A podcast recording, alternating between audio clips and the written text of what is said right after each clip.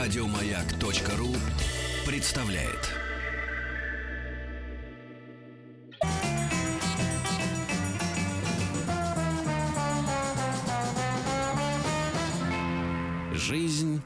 Замечательных идей. Ну, товарищи дети, товарищи взрослые, всем еще раз доброго утра.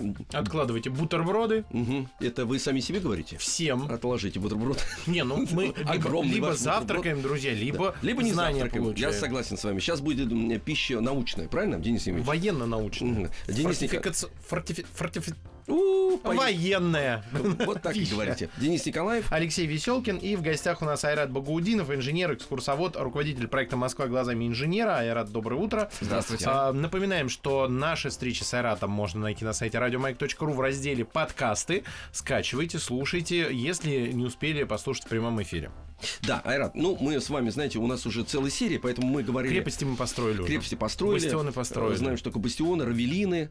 Вот. Но- Кронверки, э, кронверки. Да, но они ведь участвовали в... э, Хотя вы сказали, что, эм, значит, э, равелины, бастионы московские эм, постепенно разрушались, потому что столица была перенесена в э, Петербург. Ну и не нужно, собственно говоря. Потом э, Москва погорела эм, во время нашествия Наполеона и приобрела совершенно другой вид. Но все-таки они же для чего-то были построены. Все-таки, я надеюсь, кто-то нападал, и от кого-то они, эм, э, значит, уберегали вот эти вот самые фортификации московские. Да, да, были, конечно, сражения в Москве. Сейчас сложно уже себе представить. Наверное, к счастью, что все это закончилось, эти времена. Но, я думаю, мальчишкам, вообще всем любителям войны, фортификации, интересно послушать, как это все происходило. Да не только мальчишкам, Мгм. всем любителям русской истории. Вот сейчас и расскажу вам. А, давайте начнем, наверное, с самого начала. Как вообще Давайте. это происходило давным-давно, когда Москва только еще была основана. А, ну, значит, Представляем себе ситуацию. Есть крепость, есть враги, которые к крепости подходят. Во все времена, и это, я думаю, всем хорошо известно по, по кино, есть два способа, как можно действовать. Можно крепость либо штурмовать, либо взять ее в осаду. Правильно? Нет, есть Ну, еще один способ какой? найти предателя, Да, да. который Ну, откроет ворота, и все. А он Ну, в- это кон- развитие это часто первого, и так второго. было. В конечном, А. в конечном счете, да, если он откроет ворота, это будет штурм, да? Хотя вот вы про, про ворота правильно совершенно сказали. А, на самом деле, далекое русское средневековье был еще один способ, который назывался в тогдашних источниках изгоном или изъездом. Вот за этим странным словом скрывается примерно следующая тактика. Ты нападаешь очень быстро, так что защитники даже не успели закрыть ворота, и ты в ворота попадаешь. Вот, ну, сложно себе представить, конечно, но не всегда хорошо работала разведка, не всегда э, хорошо, Часовые были хорошо были часовые, часовые были внимательны, да. Вот, поэтому такие случаи тоже случались, то есть буквально до смешного, да, просто быстро, ну, это во времена еще междоусобиц, когда Москва была небольшой крепостью, когда разрозненные кня- княжества враждовали между собой, бывало такое, что придет какой-нибудь князь Рязанский, скажем, хоп, и зашел в Москву. А, он просто ехал мимо. Не, на ну, самом деле, ехал мимо на войну с другим князем. нет, Смотрит, На ярмарку ехал, например, потом смотрит, ворота... бесхозная. Нет, нет, просто откры- видите, открыты ворота. Что же не заехать заехал, ворота? все спят, Да. никого нету. Зашел, объявил себя новым князем Всё, и московским. ушел, пошел по делам дальше. Да. Вот. Ну и, конечно, ну, вообще, если, если серьезно, то изъезд это в целом очень быстрая тактика нападения, потому что штурм это серьезное мероприятие, к нему основательно готовиться. Перед штурмом, как правильно, как правило, а, прямо подходят сначала к городу, встают лагерем, э, расставляют свои войска. Штурм происходит в несколько этапов, между ними может быть интервал в несколько недель. То есть штурм это не то, что один день, да? А вот изъезд это именно такая очень быстрая операция, быстрый захват. То есть иногда ворота могли быть закрыты, но все равно очень быстро приходили враги, брали испугом, так сказать, да, брали Да. нахрапом, могли даже э, не входить в город, а просто, например, все сжечь быстро. Тем более, что крепости были деревянные. Но тут, конечно, вспоминается одной из первых вообще битв, в которых Москва поучаствовала, ну и вообще битвы назвать сложно, это разрушительное нападение э, войск Батыя на русские города в середине 13 века. Ну, то, о чем многие, я думаю, знают. Э, В школе на урок истории об этом подробно рассказывают. Конечно, Москва да, была еще маленьким городком, сильнее всего пострадали более крупные города типа Владимира, э, но, тем не менее, Москве досталась, она была едино- единомоментно, просто за один день сожжена. Вот, но штурм э, более, наверное, интересная история. И тут мне хочется вспомнить, ну, наверное, во-первых, как вообще штурм происходит, хочется рассказать. Давайте, давайте, такая... конечно. То есть мы выяснили, изъезд это случайное нападение. Ну, вот, быстрое. Вынужденный и быстрый, да. Ну, да, просто э, э, это совершенно другой принцип, да. А вот штурм, это, как вы сказали, это серьезная войсковая операция, вот так да, скажем. Да, абсолютно. А, значит, перед штурмом, во-первых, конечно, перед штурмом, как правило, защитники знают, что он будет и угу. что они могут сделать, да. А, защитники должны уничтожить все способы пробраться в крепость. А мосты, мы, по-моему, с вами как-то говорили, что мосты к крепостям делались, а, во-первых, деревянными, как правило, даже ну, чтобы бревна можно было стены, разобрать да, чтобы бревна можно было забрать. Плюс имели подъемные части на конце.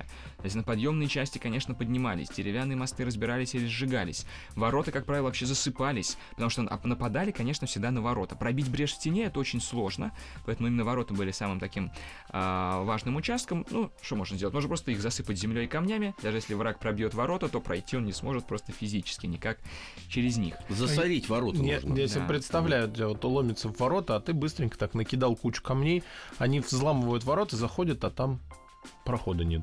Да, открывает, а там стена.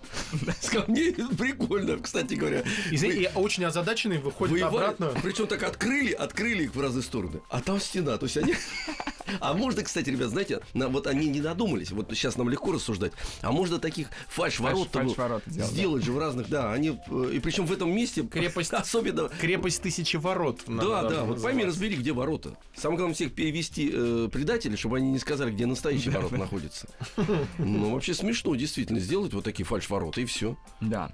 Что может сделать, собственно, нападающий? А, э, ну, Забить гол канадцам. Нужно либо... И все в порядке, если только на воротах. Да. Великолепная пятерка наших стрельцов. Да. Воротников, когда называлась воротная, солдаты воротной службы. А, значит, нужно либо пробраться к воротам. Как пробраться? Моста-то нет. Делать так называемый примет. Это, собственно, ну, то, что мы на современный язык назовем временный деревянный мост, мостки, или насыпали просто вязанки хвороста, ну, в общем, какое-то делали дамбу, что-нибудь, чтобы можно было до ворот наконец добраться в условиях, когда этого моста теперь больше нет. А, и, э, соответственно, для того, чтобы эту, эту штуку построить, у тебя же защитники нападают, да? Да.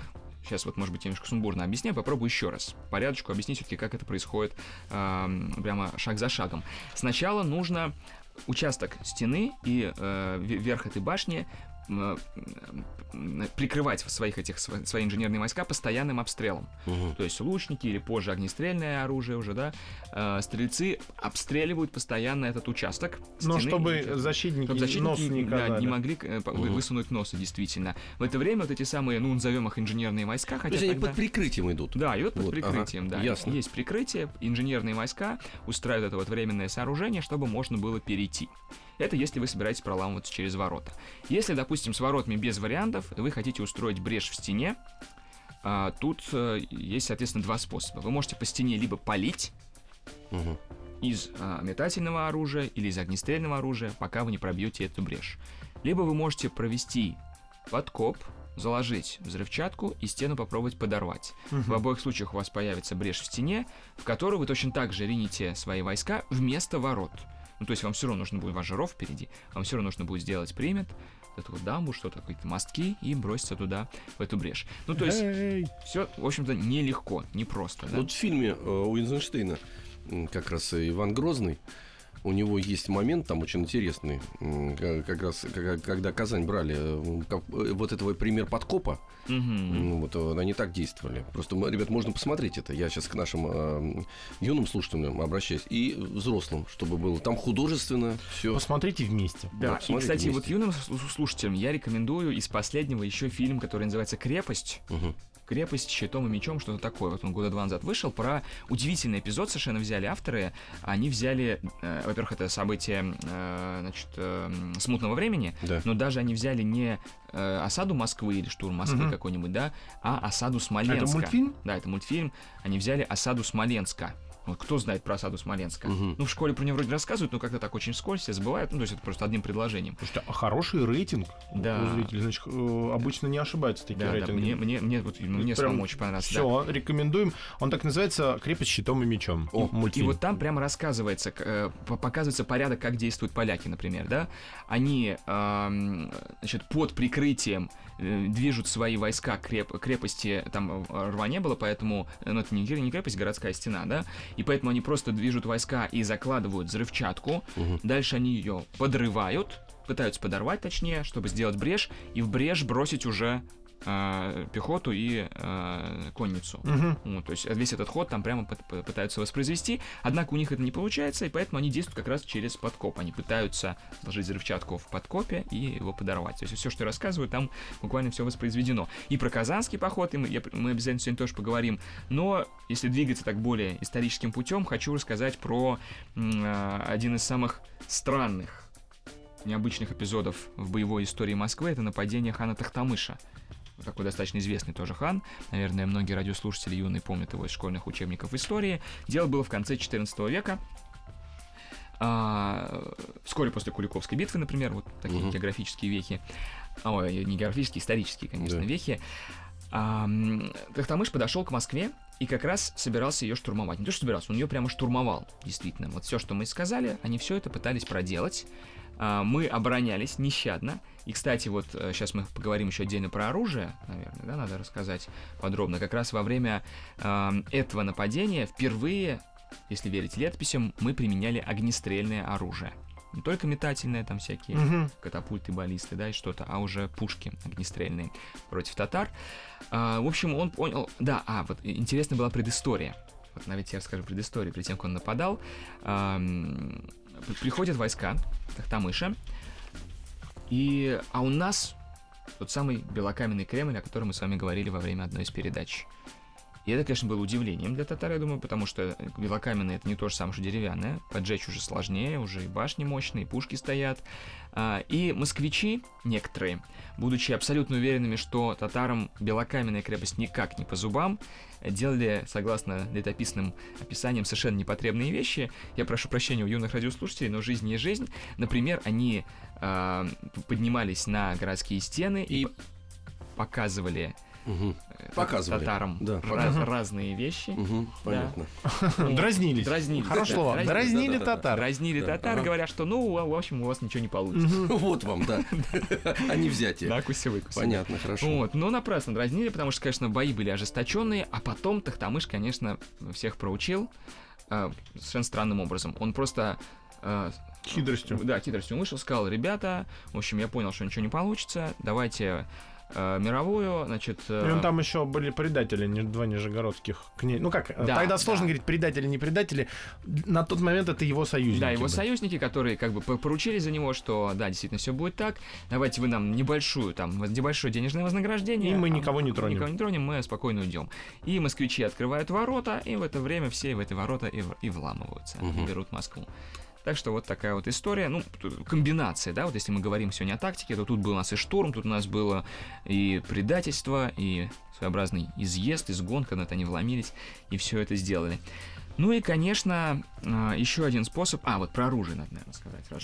А я думаю, что вы про оружие, э, Айрат, расскажете после небольшой паузы.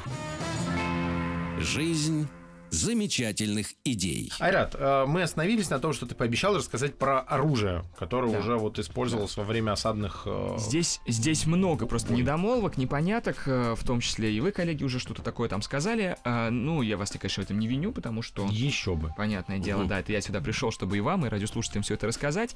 Значит, метательная артиллерия на Руси была достаточно давно. Ну, по крайней мере, со времен, когда существовала Москва, она уже тоже была. Метательные это катапульты, Да, баллисты, да? Но катапульты у нас, например, не используются. Вообще, конечно, метательная артиллерия известна еще со времен древности. э, И вот римляне очень сильно ее развили, да, у них были и катапульты, которые перебрасывали ядра, и баллисты, которые ими стреляли вперед, и не только ядрами, там какими-нибудь болтами металлическими, и э, э, разные другие штуки.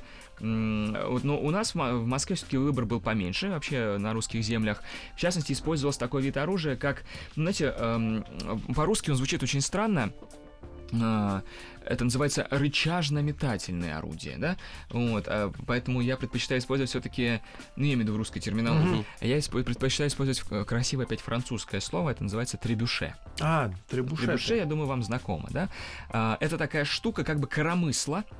А, с одной стороны, у коромысла проща, то есть такой мешочек с, с камнями, или там с одним ядром, а с другой стороны, то у коромысла противовес. Или иногда, вот, кстати, на Руси это мог быть не противовес, а просто стояли люди, мужики, Мгм. и тянули Дёргали. резко веревку, да. Таким образом, это коромысло перевеш, ну, как бы крутилось. Мгм. Ну, как вот, э, похоже на качели. Вы садитесь с, од- с одной стороны качели, Да.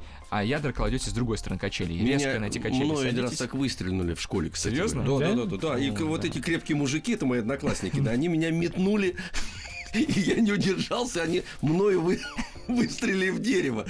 Слава Ох, богу, Вы я... даже до дерева долетели? Да, долетел, да. Ничего долетел. себе. Я был легкий, а дерево было большое. Последствия вот до сих пор столкновения с деревом. Универсальный снаряд такой был, да. Да. Говорящий. А, значит, это первый способ, да? А, а второй способ это э, ну, что-то похожее на действительно э, римские баллисты. Это а, такой вот, как гигантский арбалет, который стреляет, ну, тоже либо каменными ядрами, либо металлическими Но Ну, это более болтами. сложная система. Ее же э, надо же зарядить, натянуть. Да, это же спе- натягивается с помощью, рычагов, механизма. да, Мгм. с помощью мощных рычагов, потому что летописи говорят, что даже 50 мужей не, Мгм. не мажаху, например, эту штуку натянуть, да, Мгм. вот, то есть требовалось какое-то специальное, э, значит, э, там, поворотное колесо мощное, да, рычаги, которые позволяли натянуть эту систему. Обычно в качестве вот этого усилия использовались бычьи жилы. Есть резины не было, да, бычьи жилы использовали для того, чтобы... А сам вот часть арбалета, это что, Ну, деревянный? деревянный, Да, Он деревянный, такой да. композитный из, из Да, нескольких. композитный из нескольких э, досок, Мгм. Ну, композитный, даже что как бы много досок Да, сшито, да. и получается такая мощная конструкция. И так, э, это, э, это орудие уже могло стрелять вперед пробиваем как раз бреши в стене, да, оно било по стене направленно. Хотя, конечно, Требюше тоже могло это делать, но тут уже за счет такой баллистической навесной траектории эффект был все-таки не такой сильный, как в первом случае. Мгм. Требюше могли использовать, знаете, в каком случае? Я думаю, многие догадались, наши радиослушатели, э, огненное ядро Чтобы забрасывалось поджечь. в крепость, да, Мгм. чтобы поджечь саму крепость или поджечь м, так называемые заборолы. Это такие, ну, как правило, на, на каменных стенах все равно делались деревянные укрепления, за которыми и скрывались уже защитники. А, ну, заборол похоже на слово забрало. а? А, понятно. Мгм. Ну, закрытый. Закрытые, Мгм. да, ну или на слово забор еще. Это Да. все слова, восходящие к одному и тому же корню. Вот, а вот такие уже вещи уничтожались. Или еще был остроумный способ, знаете, ну, в России я не помню, что он использовался, но в Европе иногда использовался. Можно было в город, осаждаемый, например, да? Десант закинуть? Нет, десант нет, но можно было закинуть э, какой-нибудь эм, источник заразы. А, это часто использовалось, кстати говоря, да. Мертвым болезнь, и все, они помирали. да, Да, да. Перекрывали доступы к воде и болезнь внутри города. А я Всё. думал, что это первые десантные войска Нет, были. кстати говоря, между прочим, вот это вот забрасывать э, части, как так сказать, болезненные, но и тела э, убитых тоже пугали. Ну В средневековье в э, крестовых походах часто в крепости, кстати говоря, забрасывали вот так вот. Да, в общем, это орудие, и орудие метали. устрашения, и орудие химическое, биоло- не, биологическое, Мгм. биологическое оружие получается. Ничего себе, да, в те Ну, времена. уже. психологи- психологическое, биологическое получается, Да, да. да, да, да. Но, но а, огнестрельное оружие в Москве тоже появляется достаточно рано, гораздо раньше, чем вы и, наверное, наши радиослушатели могли бы подумать. Ну, про- вообще-то я уже сказал, да? Это было еще в 1382 году, во время нападения того самого Тахтамыша. По крайней мере, впервые упоминаются в летописях, а реально, может быть, даже чуть пораньше, потому что мы знаем, что летописи все-таки не сразу же все описывают. Да. Вон, Москва тоже, наверное, пораньше была, а впервые упомянута была только 1147 То есть еще в 14 веке, да, поэтому не путайте, пожалуйста, юные радиослушатели, не говорите, например, про Кремль, который вот уже наш Моско... э, современный московский, да, что его там могли таранами, например, пробивать. Зачем Мгм. таранами, когда уже 150 лет как существует огнестрельное орудие? Конечно, Мгм. уже пушками, вполне себе пушками орудовали против современного и Кремля, и Китай-города, и много чего. Откуда они, эти пушки, эм, взялись-то? Ну, с улиц пушечный. Это понятно. Ну, а вот еще откуда? Да, этот- эту версию я понял, да. А еще откуда? В принципе, они должны были. Это же не наши технологии. От- от- кто-то должен был привести. Да, ну, понятно, что в- постоянно влияли разные стороны, а, потому что, скажем, артиллерия была и у европейцев, и э, через Новгород, через Псков она проникала сюда, в центральную Россию. Но в то же самое время огнестрельная артиллерия была и у разных южных народов. Например, у тех же самых татар она все-таки тоже была. И мы же с вами хорошо знаем, да, что э, на самом деле отношения э, между та- э, татарскими разными государствами и русскими разными государствами были намного сложнее, чем просто война. Иногда была война, иногда было 30 лет спокойной торговли и дипломатических Да, да, отношений. да, да, да. Это вообще отдельная тема. Может быть, мы об Да. этом да, м, специально поговорим, потому что В этом разобраться выясняется, надо да, это действительно очень интересно, потому Да. что это не линейные вза- взаимоотношения, а более сложные и э, государствообразующие, между прочим. У меня есть предложение. Давайте, Значит, предлагайте. надо всем сейчас а, отвлечься, нашим Так. слушателям. Нам мы попьем чаю. Послушайте взрослым новости. Да, взрослые послушают новости на маяке. И э, примерно через 5-6 минут э, вновь э, соберемся все вместе и продолжим э, говорить о том, как э, крепости противостояли осадам, штурмам, изъездам и, самое главное, предательствам. Да, оставайтесь с нами. Жизнь замечательных идей. Так, друзья, ну, возвращаемся. Интересно у нас, эм, у нас идет осада здесь, э, дорогие товарищи. Дети. Сколько нас? Трое? А сколько у нас мушкетов? Да. Ни одного. Ну, мы об этом говорим спокойно, с интересом, потому что э, мы же находимся в теплой студии, все нормально. У нас а, остановились на том, что мы, что в э, русские войска и города, и крепости уже использовали огнестрельное оружие. Хотя и оставались и баллисты, вот эти вот, и, катапульты. Да, на самом деле, кстати, до, неда- ну как недавно, до века 16 ну, для меня все недавнее. Недавнее, да. Да, это да. Я хочу вам представить, кстати, На медне. человека, для которого все недавнее, 16 16 век. 15 и 17 века, это совсем рядом. Айрат Багаудинов, инженер, экскурсовод, поэтому Долгожитель. все рядом, все рядом находится. Он как раз сохранился э, с, с- одного из последних татарских Мумия. набегов э, на Москву. Руководитель Мальчика проекта забыли, а он вырос. Москва глазами инженера, да. Да, значит, вы правильно сказали, Алексей. Века до 16 кстати, э, одновременно могли орудовать и метательной артиллерией, и огнестрельной, так что все это, конечно, все равно сосуществовало. Поэтому, кстати, я зря сказал, что не надо говорить таран. Иногда, если враги были бедные, Мгм, то мог быть и таран. да. Вот, если не хватало денег на пушки. Пилил э, дерево и протаранил. Да, да, да, да. Значит, а какие, собственно, пушки-то были? Пушки были тоже не простые, а разные. Например, были такие пушки, которые назывались тюфяки. Тоже себе, конечно, представить? Слушайте, подождите, тюфяк это совсем другая, дру- другой предмет. Иногда человека так называют. Да, даже. да, вот тут пушка, Не человек, а тюфяк. Да, вот, вот тут задумаешься лишний раз. А Мгм. почему человек называют тюфяком? В честь ли матраса или в честь все-таки пушки? Сейчас расскажу, какая пушка-то была непростая. Э, значит, стреляла она дробом, как тогда говорили, ну, в переводе на более поздний язык, картечью. То Мгм. есть это такой был дробовик. А, множество мелких ядершек, либо каменных, либо чугунных. Э, далеко они улететь не могли из-за того, что как бы их было много, и поэтому сила пороха не очень эффективно распределялась. Но зато поражали сразу много живой силы противника. Мгм. Это было как раз эффективно, когда враг уже близко к стене подходит, и мы раз так, фу, ну как утиная охота, да? Да. Подобьем сразу несколько штук. Вот. Ну, к сожалению, так, да, приходится говорить о таких вещах. Да, Да. да. Вот, а были Мы с пониманием, заметьте, Да. относимся к этому, Да. конечно, потому что мы любим знания. Да, Так. а, а пушки, а, а были пушки, которые назывались тогда, правда, не пушками, а в основном пищалями. Ну, тогда я имею в виду, например, во времена, когда а, происходили те события, про которые мы сейчас до сих пор рассказывали, да, это вот 14 век, 15 век, слово Я пушка. извиняюсь, на улице пищаль котенок. Котенник тогда. Котенник. Пищаль котенник. Да, ну а почему они пищали? Вот, да, это, собственно, закамуфлированный вопрос был. Откуда такое забавное название? Почему они Пищаль. пищали? Есть хотели. Пищаль и плякаль. Так, Да, в общем, э, а мне все время казалось, что это какое-то маленькое оружие, вот это Не, пищаль. Это пищалька. Пищалька, Да, да. так вот, ну пи- нас- печалька вы вы- хотели- Вам хотели совершенно сказать. правильно казалось, Алексей, просто вы уже находитесь в веке в 16 получается. Ага, и еще один А. долгожитель. А вы у нас, видите, современный. Да. Из Не, 19 судя так, это Да. из 19 19. Потому что, да, в веке 16 появляется уже слово пушка, и э, пушки стреляют, э, это такой- такой средний калибр, сантиметров 10, да, вот, а пищали это уже только теперь ручное орудие. Ага. Извините меня, как хорошо, что появились пушки, иначе бы мы звали бы, знали бы великого русского поэта Александра Сергеевича Пищалкина. Послушайте, я вас выгоню Не, сейчас ну из это, студии, это да. действительно хорошо, что Да. пушки появились. Хорошо, по- Да. понятно, да. Да. А, так вот, а пищали, да, Царь пищалка, да еще могла. царь пищаль. Царь Пищаль. Пищаль, наверное, царица. Ой. Фуф. Да. Так, хорошо. А, значит, а, э, да, к, э, а, средний калибр пушки, будем говорить, да, стреляют одним ядром далеко, поражают не столько живую силу противника, хотя это тоже можно, сколько все-таки артиллерийские расчеты противника. Как раз у него стоит Ну, пушка, да, целая артиллерийская дуэль, Да, получается. да. Вот. А, э, и, наконец, э, третье. Кстати, вот распределяется все по высотам. Мгм. Это так и называется у крепости нижний бой. Именно внизу стоят пещеры, потому что ну, враги, когда подходят, они как раз внизу Мгм. находятся. Да? Средний бой где-то посередине ба- высоты башни и, э, могли стоять такие пушки. И верхний бой, это, как правило, стояли стрельцы по стенам, по башням, прятались за те- теми самыми зубцами в виде ласточкиных хвостов, которые всем хорошо И пытались известны. вести прицельный огонь. Да, и стреляли из так называемых затинных пищалей. Тоже очень интересное слово, на этот раз русское. Как вы Мгм. думаете, почему затинная пищаль? Такое странное слово. Ну, затянуть, наверное, Не, натягивать не, это же, это же было, А, это, же- это было как ружье, как мушкет ранний. Затинная.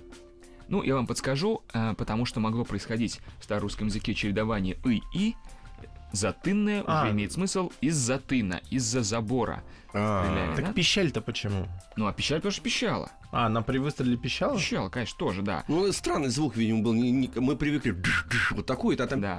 вот такой Да, наверное, да, был. конечно, да. Ну, не при выстреле, а это было же маленькое ядрышко, фактически, пуля-то была все-таки. Вот она и свистела, Она как свистела, да. да.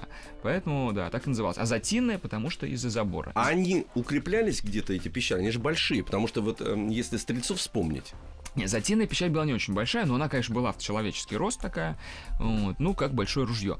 А, и у нее калибр все-таки был серьезный, Мгм. поэтому отдача была серьезная, и у нее обычно на конце был такой крючок, которым она закреплялась. А, вот смотрите, есть зубец, да. Есть бойница в зубце, да, Да. отверстие.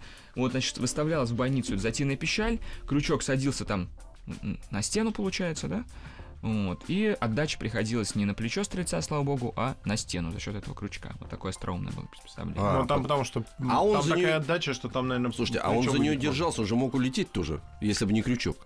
Стрелец. Да, конечно. Тю, И он там уже Тем в городе. Тем А более, это первый отряд летающих стрельцов. Мгм. бывают летучие гусары. Да, из он гусар летучий. Да, да. Слушай, как- интересно, да. надо же, да. Так что все было продумано. Много всякого разного придумано. А я, я еще, я еще не сказал про мортиры. О, Мгм. давайте про мортиры. да. Тоже Давайте. красиво. Да, Интересно. Маленький, э, ой, большой калибр, маленькая длина, И в высоту она да, стреляет. стр- стреляет в высоту, чтобы перебросить горящий снаряд, например, через, ну, как, как катапульт, да, через стену или как требюше, только уже теперь огнестрельная. Вот. ам, Ну, это по- получается мортира пре- предок минометов. Минометы же Да, там по да. такой же абсолютно, да. траектории мины закидывают. Мгм. Да, так что э, вот аж четыре, как минимум, вида Да, такой серьезный арсенал существовало получил, да. в те времена, да. Все было очень продумано. Тут не надо считать, что в 16 веке Кремль пытались брать какими-нибудь катапультами. Все было очень серьезно, на самом деле. Ну вот кто же пытался брать Кремль и как конкретно, например, Мгм. да, давайте поговорим. А, вот мы же обещали про практику. Да. До сих пор мы разбирали Кремль, Китай-город и все остальное. В каких же баталиях им довелось поучаствовать? А, После строительства Кремля первый, кто напал на Москву, это был крымский хан Махмед Гирей. Я думаю, он был очень удивлен, увидев, что москвичи тут подготовились и создали такое серьезное психологическое оружие. А, Значит, да, вот эти мощные все стены. И, конечно, Кремль он брать не пытался. А, Поэтому Кремль скорее выполнял роль такого ну, бы пассивной обороны. Да, кремлевский гарнизон обстреливал татар, но поскольку татары все-таки не, не столько шли фронтом на Кремль, да, они же не атаковали Кремль, зачем? А просто их разрозненные отряды э, по Москве шастали и грабили и жгли, то э, получается, что Кремль вообще был неэффективен. К чему я клоню-то? Мгм. Вот что самое ироничное это.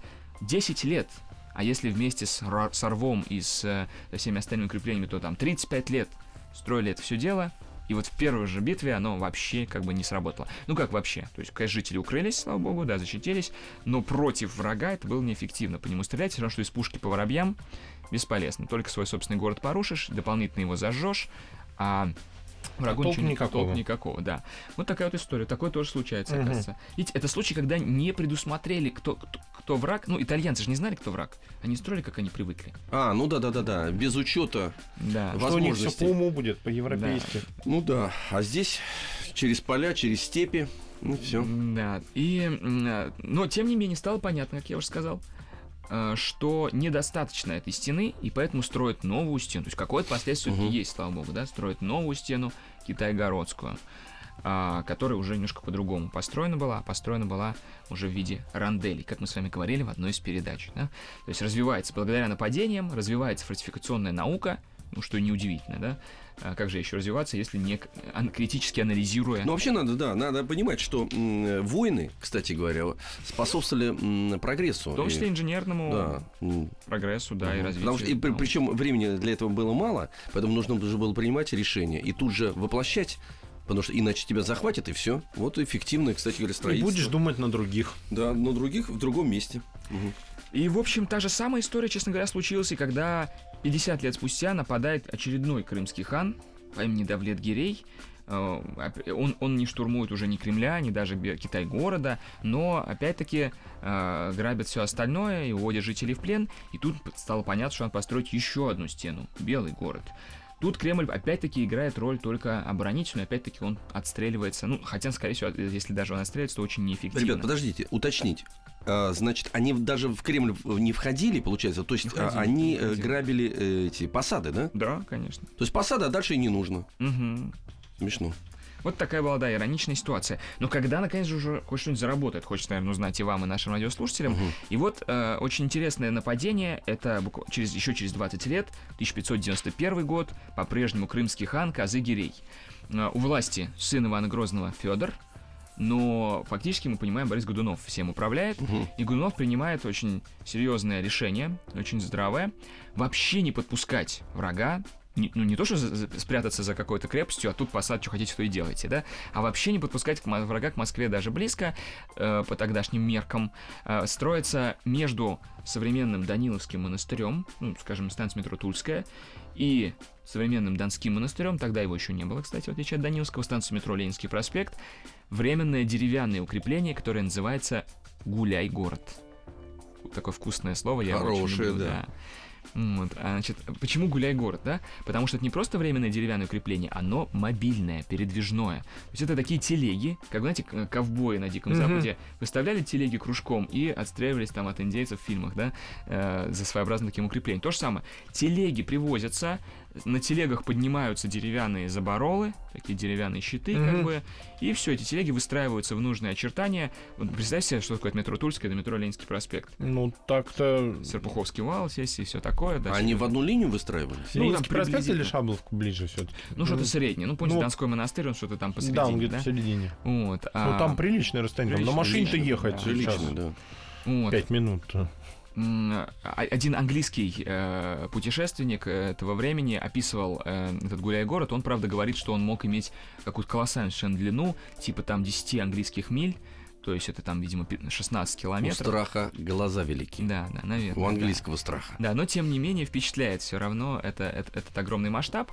И, значит, из-за этих заборов, соответственно, не только стрельцы уже, как в ковбойских фильмах, а прямо пушки за ними могут стоять Мгм. и обстрелять врага.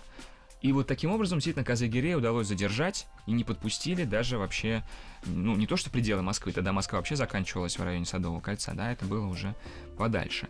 А, То есть, получается, В общем, это... Топтал он мою любимую Калужскую. А до этого были какие-то примеры э, вот этих мо- мобильных крепостей? гуляй города, да? Да, гуляй города. Ам, Или потом, может быть, кто-то еще этим Я- пользовался. Я предполагаю, что они были, но они не как-то не упомянуты в Слушай, я источниках. первый раз, извините, я не Да. претендую на то, что я все знаю, но я первый раз об этом слышу, потому что это действительно очень эффективно.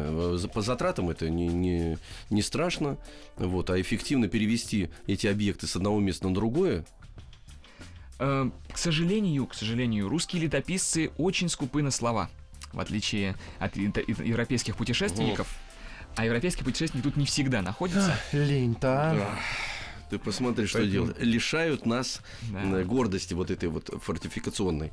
Так, понятно. Значит, э, э, с этими тоже я но, разобрались. но одно из самых ярких э, событий в истории всех тех крепостей, которые мы описывали, это было смутное время. А вот э, я предлагаю к смутному времени после небольшой паузы. Прям маленькая пауза Мгм. и смутное время. Хорошо.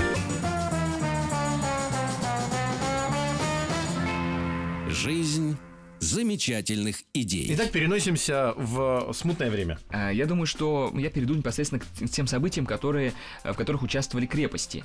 Мы помним, что есть два ополчения, да? Все в основном знают ополчение Мины и Пожарского, но было еще первое ополчение, в котором э, Минина не было, был Пожарский, зато, зато были еще там Заруцкий, Липунов и многие остальные. Первое ополчение а, подходит к Москве и пытается штурмовать город, который находится в руках у поляков.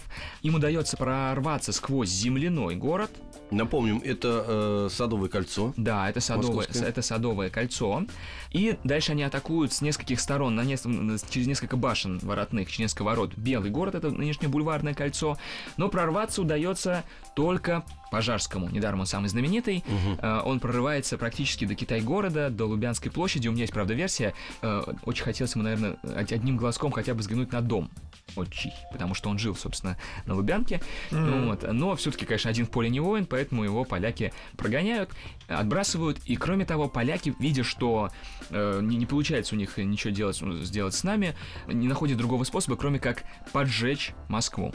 Они сжигают земляной город, как, собственно, э, к- к- крепост- крепость ну, самого, да, земляного города, так и район, находящийся внутри этой крепости, который тоже назывался земляным городом. И вот этот вот уже страшный пожар, он заставляет, конечно, как-то русские войска отойти от всего этого дела. Э, То есть, видите, их позиции достаточно слабы. Приходится им таким очень методом прибегать. Вот. Ну а потом все-таки несколько раз э, пытались наши штурмовать уже Китай-город, потому что понятно, что Белый город был прорван. Но вот Китай-город представлял собой достаточно серьезное уже укрепление, его прорвать было очень сложно. Ну а потом вообще первое ополчение загнулось по разным там причинам, там, потому что не могли договориться между собой. И приходит второе ополчение. И тут вообще очень сложная история, если мы помним, что второе ополчение должно было не пустить в Москву польского гетмана Хаткевича, который вез сюда вообще просто еду. Поляки-то... А, поляки- на помощь шел. Поляки Да. в Кремле. Поляки стоят в Кремле. И дяденька везет им еду. Да, мы их, понятно об- мы просто их обложили со всех Мгм. сторон, Так. и они там страдают от голода. Мгм. Поэтому поляки просто-напросто везли еду в Кремль, да. М- То есть- Магазины закрыты, булочные не да, то есть работают. операция очень простая. Не пусти еду в Кремль. Вот и Так, все. ясно. Вот, но вместе с едой идет куча войск, Мгм. поэтому это не так-то просто ее не пустить, да? Пан Хаткевич, сейчас попробуем прям представить, как это все происходило, да? Пан Хаткевич пытается прорваться сквозь Белый город. Здесь его держат Минин и Пожарский, не пропускают. Там происходит баталия, то есть Белый город, вот внимание, да, у нас участвует, по крайней мере, как крепость во всех этих сражениях. Правда, на стороне поляков, потому что наши стоят перед ним, а поляки и спереди Мгм. идут, и сзади со- совершают вылазки из-за Белого города, а, чтобы, значит, Ну, прорваться. с тыла, с, Да. с тыла подойти к нашим войскам, да. Но все-таки, несмотря на эти их вылазки изнутри, э, Минину с Пожарским удается там держаться, и Хаткевича отбрасывают назад, в район Поклонной горы. А тогда он предпринимает попытку на, следующий день прорваться и через Замоскворечье. Наши войска уже а, стоят в районе земляного города, Садового кольца. Там какие-то остатки все еще есть, хотя это все, конечно, сгорело, но не до конца. Но Хаткевичу удается там пройти и отбросить наши войска на другой берег Москвы-реки. А, но потом мы все-таки возвращаемся в Москворечье и отбрасываем уже его. То есть во всех этих сражениях, к чему я клоню, задействован только земляной город, и то только частично. И он уже спален Потому был. что он уже частично спален, да, но тем не менее, вот вокруг него, то там, то сям, то изнутри, то снаружи эти события происходят. И э, окончательно отбросив его, он уходит в Освояси, так не достигнув своего. Тут начинается второй этап, очень важный. Хорошо. пан Он с едой ушел Да, Седой ушел. Ага. Хаткевича мы не пустили. И здесь у нас, как мы видели, Пикник не удался. да. п- Значит, э, у нас поучаствовал Белый город, хотя на стороне поляков, и поучаствовал э, Земляной город. Дальше теперь мы пытаемся все-таки поляков вытравить изнутри. Ки- Китай-город все еще в их руках. И вот 22 октября, это знаменательная дата, наши войска предпринимают попытку прорвать сопротивление Китай-города, и действительно она им удается. Почему знаменательная дата? Потому что именно эту дату мы сейчас и отмечаем как День народного единства. По новому стилю это 4 ноября. То есть, это, если кто не понимал, что это за праздник, это праздник в честь того, что мы прогнали поляков. Ну как прогнали? Мы взяли Китай-город. Дальше мы подошли к Кремлю, но Кремль никто штурмовать не решился. Ну, во-первых, потому что это Кремль, это очень серьезная защита, а во-вторых, потому что это все-таки святыня. И ни- никто не хотел, ни Пожарский, ни остальные прославиться как святотатец. А они там сидят. А поляки. там они сидят. Мгм. Но поляки об- оказали нам услугу, они там уже с голоду умирали, поэтому они сами через 4 дня сдались. Но как-то вот неприятно же отмечать день сдачи поляков. Да. Мгм. Поэтому мы отмечаем все-таки день нашего Не, ну, взятия. во- правильно, Вообще, правильно, конечно, правильно. э, сильно на- на- понастроили э, этот укрепление, потом сами героически их брали. Да, это удивительная история, кстати говоря. От себя построить укрепление. Это действительно так. То есть Да. получается, получается, что практически единственный раз, когда все вот эти крепости, о которых мы столько раз говорили, э, реально поучаствовали в серьезной войне, Не на нашей не стороне. на нашей стороне. Ну, бывает. Неожиданно у нас Уникальный закончилось. Да, уни- город. уникальный, да. У нас Кремль уникальный во всех. Как, как ни посмотри, он уникален. Дорогие друзья, э, у нас в гостях был Айрат Багаудинов, инженер, экскурсовод, руководитель проекта «Москва глазами инженера». Мы поговорили, у нас получился цикл историй про крепости. Их все можно будет найти на сайте радиомаяк.ру в разделе подкасты. Как строить крепости, про бастионы у нас и про то, в сегодняшней передаче была про то, как э, крепости, собственно, участвовали в боевых действиях. Айрат, спасибо большое. До новых Спасибо. встреч. Еще больше подкастов на радиомаяк.ру.